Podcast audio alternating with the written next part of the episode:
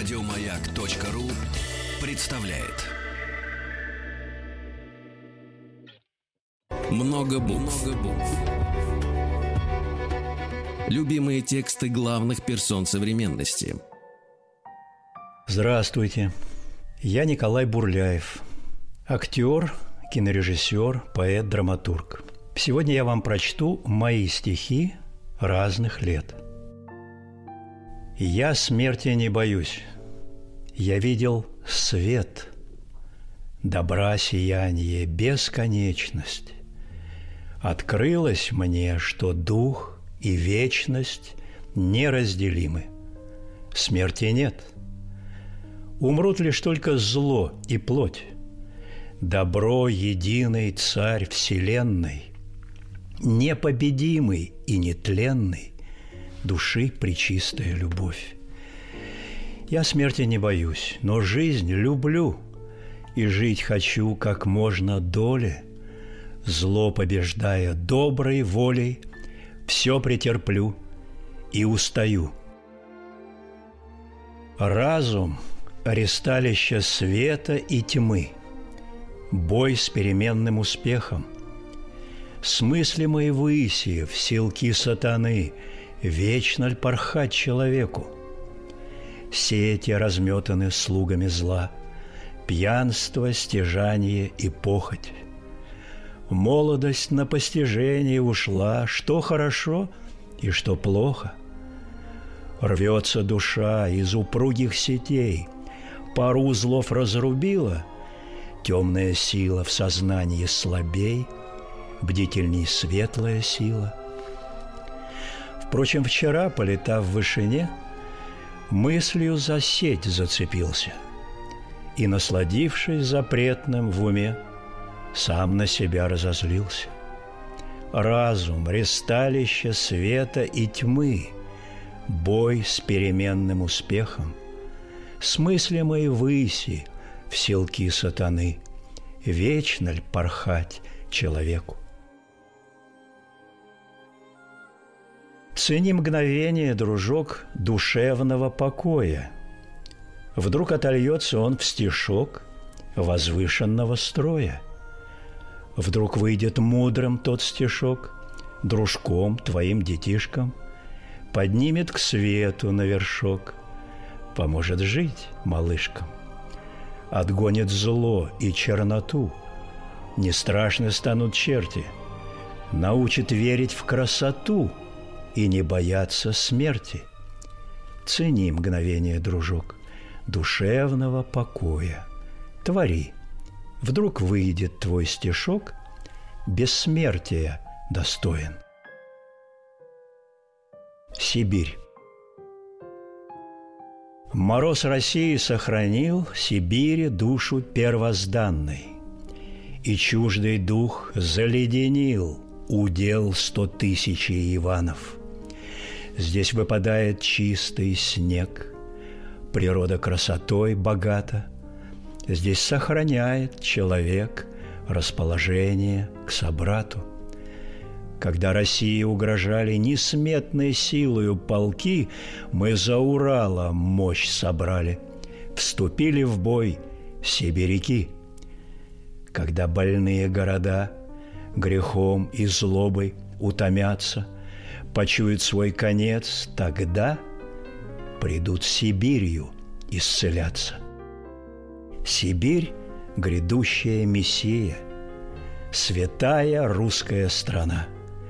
Сибирь у нас лицо России, кулак, надежная стена.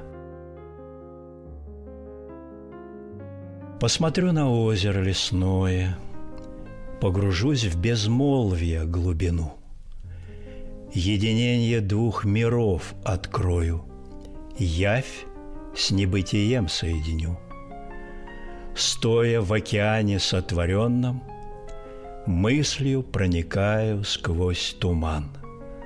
Без преград, за колокольным звоном Я плыву в незримый океан. Если не я и не ты, с ложью не выйдем на бой — не защитим красоты перед зловещей тьмой.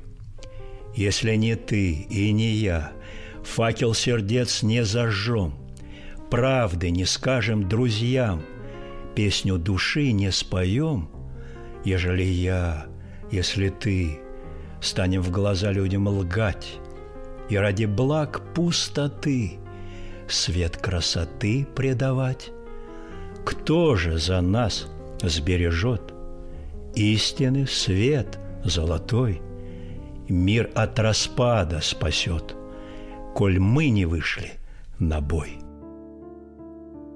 Одиночество. Неужели я один, наконец? На неделю и не муж, и не отец? Неужели этот дом и этот лес Одиночество мне дарят, наконец? Неужели впрямь я слышу тишину – моих мыслей не нарушить никому. Я могу гулять и молча размышлять, а надумав что-то, сесть и записать, или роман, или, может, просто стихи. В них безжалостно распну свои грехи. Я молчу, чтоб правду сердца ощутить. Должен кто-то людям правду говорить. Захочу, поеду в город к друзьям. Захочу, влюблюсь на несколько дней.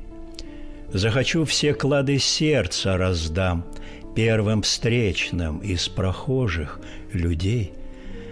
Захочу вина, глотком утолюсь. Захочу, хоть весь в вине утону. Захочу и в суете захлебнусь. Захочу, до озарения усну. Может быть, я ничего не напишу. Просто так здесь поживу и погрущу. Значит, время творить не пришло. Жажду жить одолеть тяжело. И придет недели воли конец. Снова стану я и муж, и отец, Зять любезный и любящий сын, Надо мною снова всяк господин. Буду время своей жизни дарить, не творить, но честно ближним служить, вспоминать про этот дом и этот лес, где побыл я одиноким, наконец. Горда, красива и чиста, как белый мрамор лик, и я не нахожу слова, чтобы вас воспеть и голова пьяна от вас, увы, так несказанны вы. Смирение ангельское глаз, бесенок озорной одолевает лишь на час, святое охраняет вас и светит чистотой глаз голубой покой. И золотистую струей шелка волос манят – как влаги водопад хмельной, Искрятся, зыблются волной Богинь достойной красотой И музыкой пьянят. И губы алый лепесток, Румянец щек невинный, В создании вашем Бог помог, А речь — серебристый ручеек Иль клёкот голубиный Из шеи лебединой обворожительная стать, рук царственнее нет.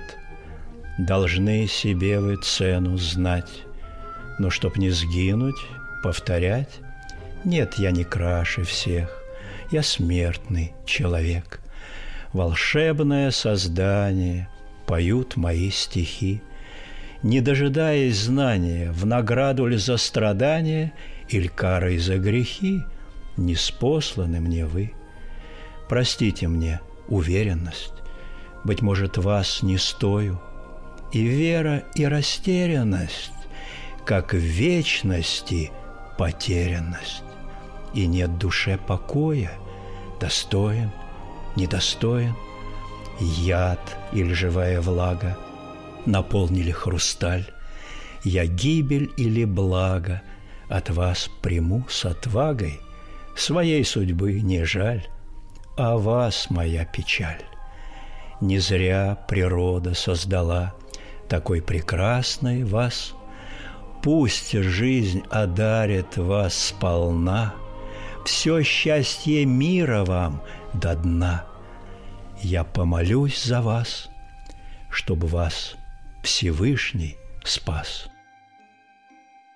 Довольно часто мне приходилось бывать в Ялте, и появился целый ялтинский цикл.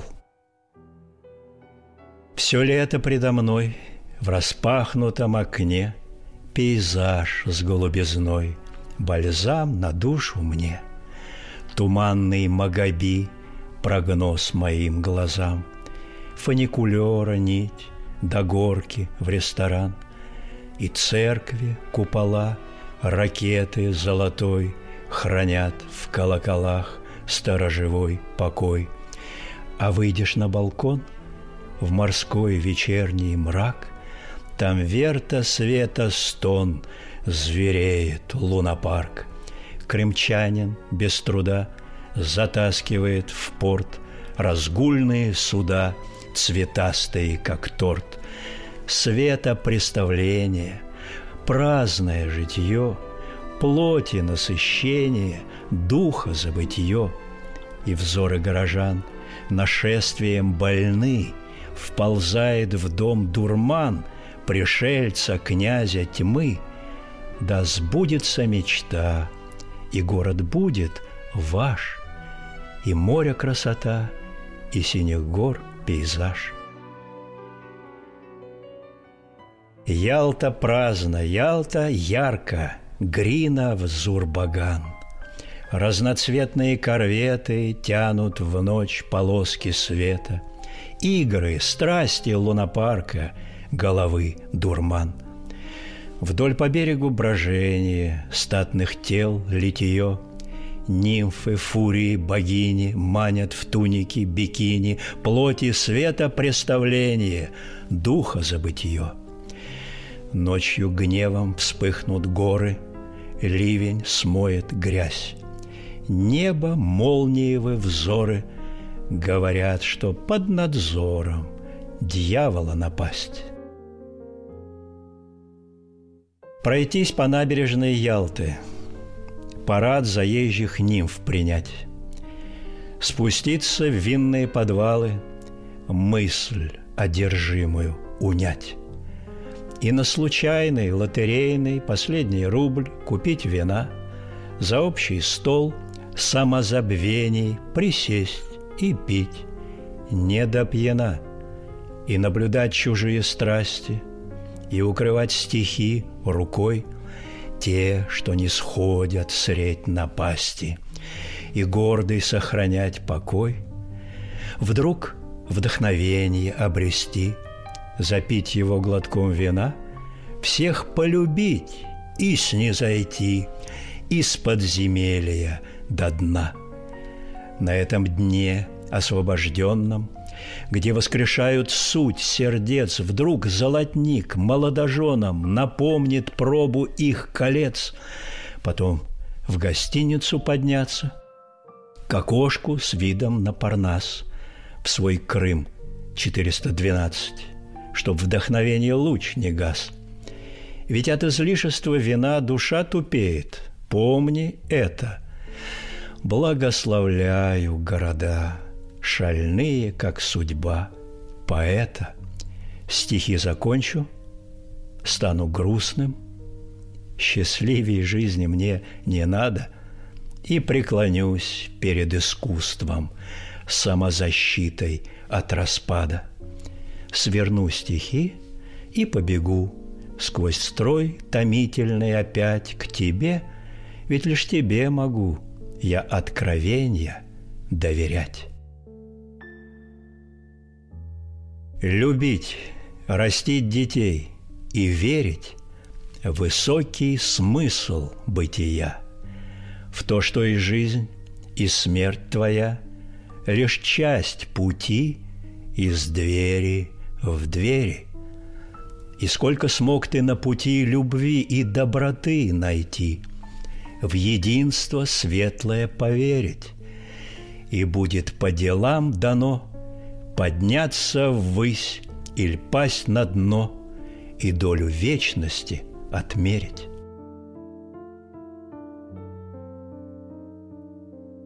Когда меня не станет воплоти, носивший имя Николай Бурляев, вы сможете итоги подвести, но только сам себя я лучше знаю. Я к вам явлюсь в десятках кинолент. Стихи и прозу мало кто достал. Биограф мой отметит феномен, ни в чем Бурляев правды не предал. Чиновник, наконец, хвалу воздаст непокоренному поэту Николаю – Живи спокойно, обреченный брат, Душой богатый бедного прощает.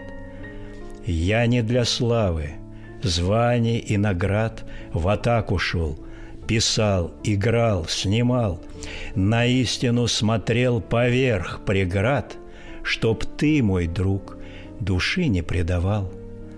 И вот меня нет с вами воплоти, Носивший имя Николай Бурляев. Душе итога на земле не подвести. Ах, знали бы вы то, что теперь я знаю. Когда мы снимали фильм «Военно-полевой роман», мы жили под Одессой, и там появились такие стихи. «Апрель. Лежу, дремлю на косогоре – Весной на солнцепеке благодать Дышать лиманом, травами и морем И слух природы пеньем услаждать. И в небеса, вникая голубые, Как вечность, поджидающую нас, Увидишь вдруг в аквариуме глаз Всплывают, тают змейки водяные – Сегодня я очищен озарением, Омыт сиянием копоти на лед. С вершины вниз гляжу без раздражения. Устанет локоть, лягу на живот И таинство познаю. Вновь рождает земля светло-зелененький пушок. Дремлю, а пальцы бережно ласкают – доверчивый и нежный стебелек. А вечерами в гостинице после трудного съемочного дня мы отдыхали с киногруппой. Бездумно посидеть, на солнце поглядеть, как желтый шар в лиманы погрузиться. Мне хорошо в компании женщин вечереть, ухи поесть, смотреть, как тянут шерсть, и семечками в волю насладиться. Настанет вечер, и холодный наш вигвам, затерянный в лиманах под Одессой, многоголосый вакханалии обуян, Набат Высоцкого гремит по номерам, гуляет молдаванка и пересы. Много букв. Много букв. Любимые тексты главных персон современности. Здравствуйте. Я народный артист России Николай Бурляев, кинорежиссер, поэт, драматург, писатель. В этом году мы отмечаем столетие со дня рождения великого режиссера Сергея Бондарчука. 1961 год. Первый взгляд на живого Сергея Бондарчука – Параллельно со съемками «Иванова детства» снимаюсь у Григория Львовича Рошаля в фильме «Суд сумасшедших». Летаю из приднепровских болот в роскошную Ригу. Меняю рваные одежды разведчика Ивана на богатые наряды сына красавицы Ирины Скопцевой, играющей жену американского миллионера. Снимаемся на большом пароходе – в один прекрасный день на нашем корабле все непривычно засуетились. Драят палубы, начищают до блеска все, что способно заблестеть, почему-то шепотом произносят «К Скопцевой должен прилететь Бондарчук». И вот он прилетел. Съемки фильма прекращаются на все время присутствия на корабле этого красивого посланца небес. Счастливая молодая пара – все и вся вертится вокруг планеты под названием Бондарчук. Уж не помню, представили ли меня ему, да если представили, заметил ли он меня. Что я для него? 14-летний никому неизвестный мальчик. А я влюбился в него с первого взгляда и на всю жизнь. Как несколько месяцев до того, придя на пробы к Андрею Тарковскому, я влюбился в Андрея, и тоже с первого взгляда, и также на всю жизнь. В них невозможно было не влюбиться. Два гения, две вершины русского кинематографа, две столь разные, столь великие души.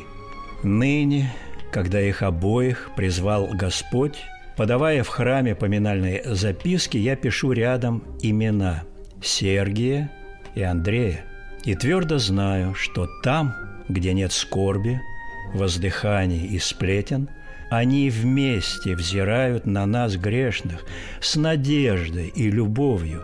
Они вместе укрепляют наши души. Здесь, на земле, им не позволили быть вместе. Вскоре Бондарчук начал снимать «Войну и мир». И завистливая кинематографическая и околокиношная клака закопошилась, зашипела – начала оттачивать жало и накапливать яд, чтобы вскоре укусить побольнее. Бондарчук-то на Толстого замахнулся. Куда ему? Это будет провал. Какой он Пьер Безухов? Какой Тихонов князь Балконский? 1963 год. Увидел Бондарчука во второй раз. Мосфильм. Длинный коридор старой тонстудии – Иду из правого крыла и вижу, как из противоположного левого крыла на меня надвигается большая кавалькада. Неумолимо, как на дуэли, сближаемся и сходимся в холле. Вижу в центре кавалькады две фигуры – Бондарчук и министр культуры Екатерина Фурцева – вот они в двух метрах от меня. Хочу обойти их, скрыться, провалиться сквозь землю. Бондарчук смотрит на меня, улыбается, манит рукой, просит подойти. Раз просит, не убегать же. Подхожу. Пожимаю протянутую Бондарчуком руку. «Вот», — сказал он Фурцевой, показывая на меня, — «это тот самый Коля Бурляев герой Иванова детства». Улыбнулся и достаточно смело, будто рядом стояла не политическая небожительница Фурцева, пошутил — все проблемы с нашей творческой интеллигенцией из-за тебя. Фурцева протягивает мне руку, пожимаю, не слышу, что она мне говорит. Процессия проходит мимо. Кто-то из моих коллег по съемочной группе, наблюдавший эту сцену, уважительно иронизирует. Я бы после таких рукопожатий месяц руку не мыл. А я счастливый, ошеломленный случившимся, бреду дальше по коридору. Надо же – я известен самому Бондарчуку. Закулисные кривотолки сопровождали весь период подготовки, создания и проката «Войны и мира». Уши людей открыты сплетням и слухом. К моменту выхода этого фильма мои друзья, старшие коллеги, слову которых я абсолютно доверял, столько наговорили мне отрицательного о картине Бондарчука, что я поверил в то, что фильм плохой – и не стремился увидеть его. Лишь почти 30 лет спустя, когда «Войну и мир» показали по телевидению, я был потрясен величием кинематографического подвига Сергея Федоровича Бондарчука. Конгениальная классическая киноверсия толстовского романа великая режиссура мастера, которому подвластны не только эпический, надмирный охват глобальной массовости и баталистики, который, я уверен, никогда не превзойдет ни один режиссер в мире, но и филигранное, тончайшее по психологизму, глубинное, крупноплановое творчество, феноменальное соединение макро и микро – космический полет духа и погружение в глубины мельчайших движений души, слияние и гармоничное взаимодействие светлого разума и доброго сердца художника, исполненного любви к человеку и всему сущему на земле – жадное впитывание и переосмысление в себе сокровищ русской и мировой культуры и созидательное творчество во славу Господа и человека, любовь и служение своему Отечеству – Вот слагаемые гения Бондарчука. Едва дождавшись окончания фильма, я позвонил Сергею Федоровичу и высказал то, чем было переполнено мое сердце, признавшись, что увидел «Войну и мир» впервые лишь сегодня, невольно поверив в 60-х годах слухам, распространяемым друзьями. 1972 год. Судьбе было угодно, чтобы я породнился с Сергеем Федоровичем, соединив свою жизнь с его старшей дочерью Натальей. Наши отношения приобрели родственный оттенок. Встречаться мы стали немного чаще, но все равно гораздо реже, чем хотелось и мне, и его дочери, любящей отца всем своим сердцем.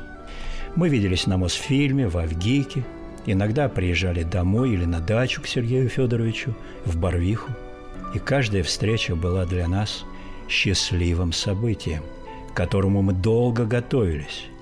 Он называл меня по-украински «Микола». Часто шутил, рассказывал анекдоты, но иногда делился своими сокровенными мыслями о творчестве, о людях, о политике.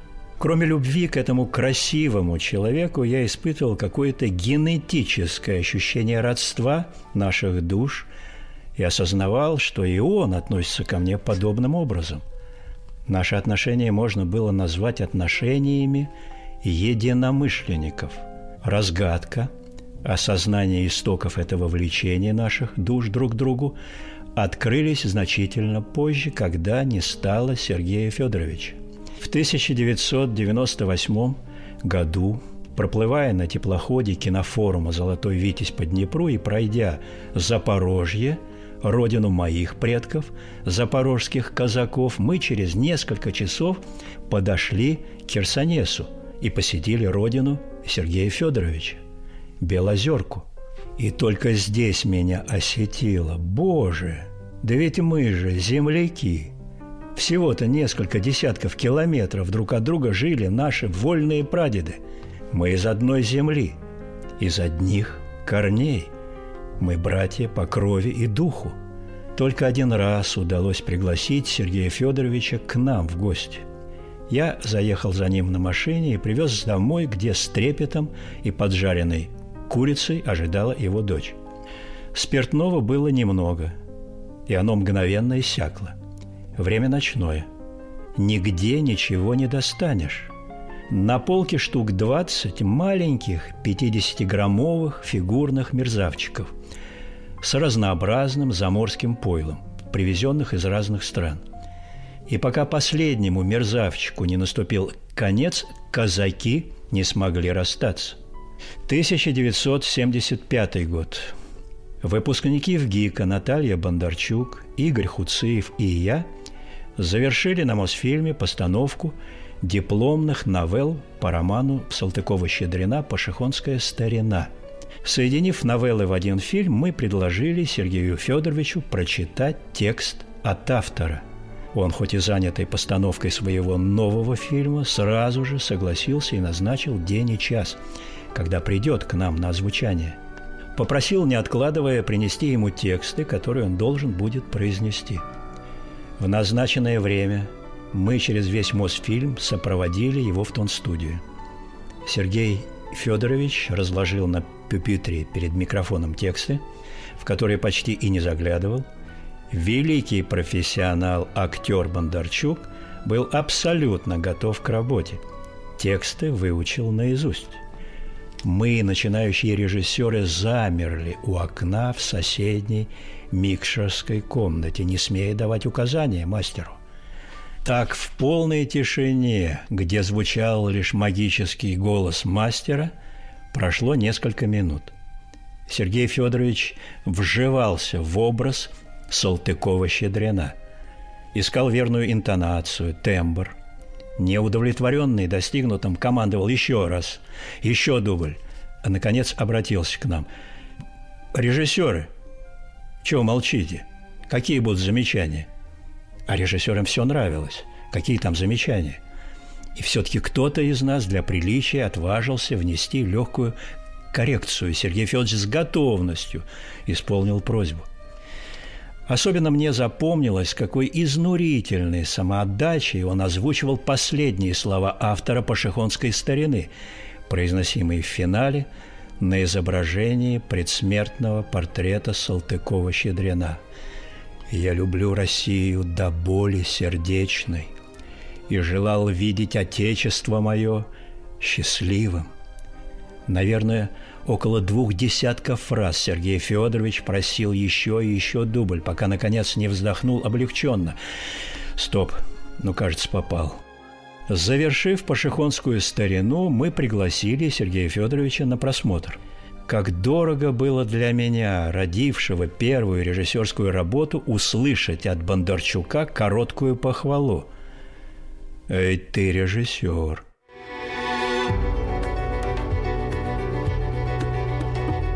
Много букв. Много букв. Любимые тексты главных персон современности.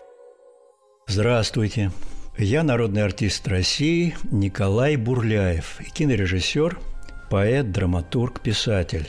Сегодня я вам прочту прозу о великом русском кинорежиссере Сергее Федоровиче Бондарчуке – Следующее наше партнерство с Сергеем Федоровичем состоялось через несколько лет в фильме «Выбор цели», где он играл главную роль академика Курчатова, а меня пригласили на небольшую роль ученого-атомщика Феди, предупредив, что прообраз моего героя – отец атомной бомбы академик Сахаров. И хотя ролька была микроскопической в масштабах всей киноэпопеи, всего-то три эпизода, и актерской славы она мне явно не прибавляла – и я, не раздумывая, согласился, потому что мне предоставлялась возможность побыть еще немного подле моего любимого Бондарчука.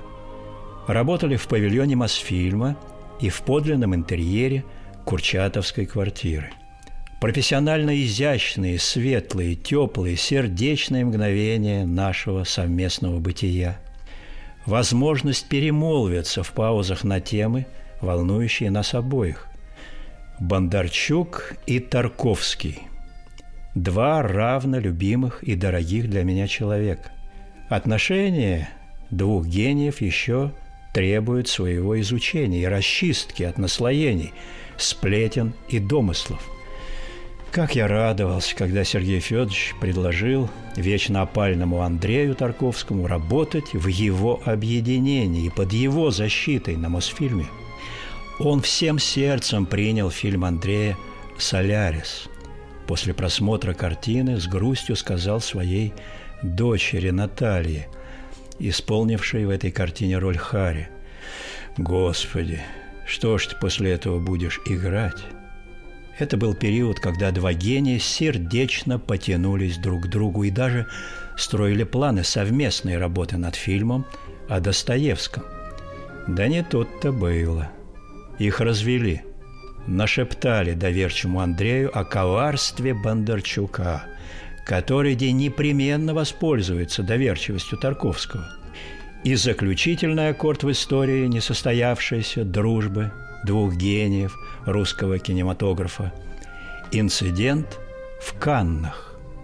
Бондарчук был приглашен в Канны членом жюри, а Тарковский участвовал в конкурсе с фильмом «Зеркало», Жюри не присудило «Зеркалу» главную премию, и пресса повесила провал фильма на совесть Бондарчука.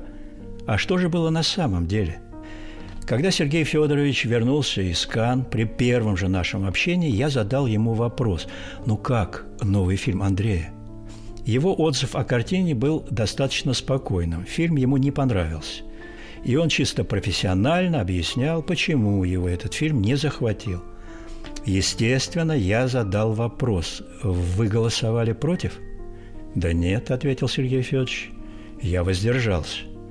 Спустя несколько лет, когда не стало Андрея Тарковского, я посетил его могилу во Франции на кладбище Сен-Женевье-в-Дебуа.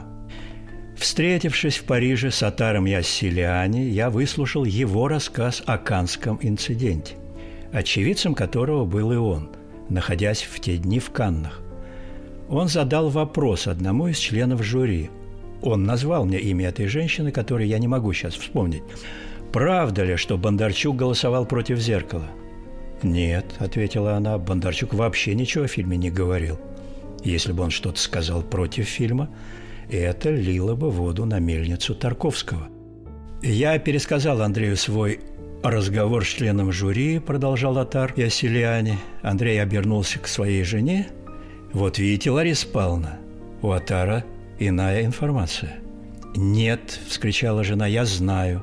Бондарчук послан КГБ, чтобы не дать вам премию. 1992 год. Прошел первый международный кинофестиваль «Золотой Витязь» в Москве. И первую премию за выдающийся вклад в кинематограф получил Сергей Федорович Бондарчук.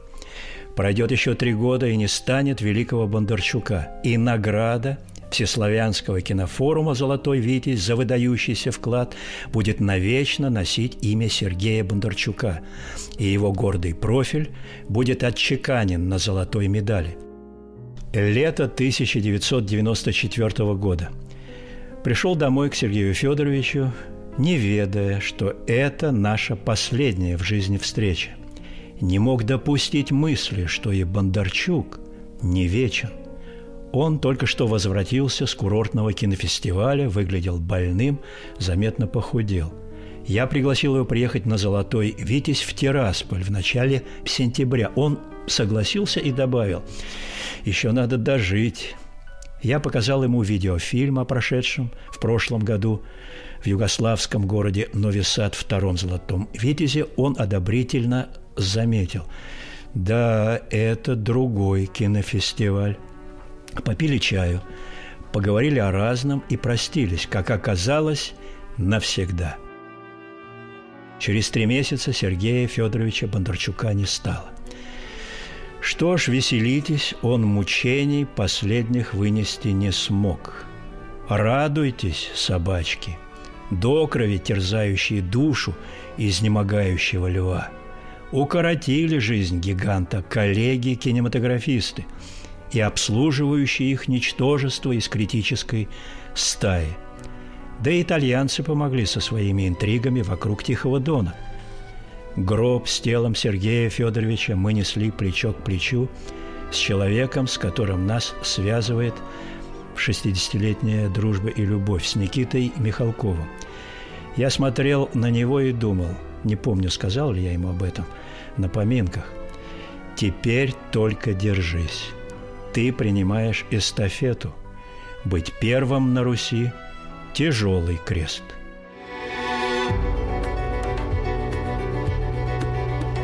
Много букв. Много букв. Что читают те, о ком говорят все. Еще больше подкастов на радиомаяк.ру.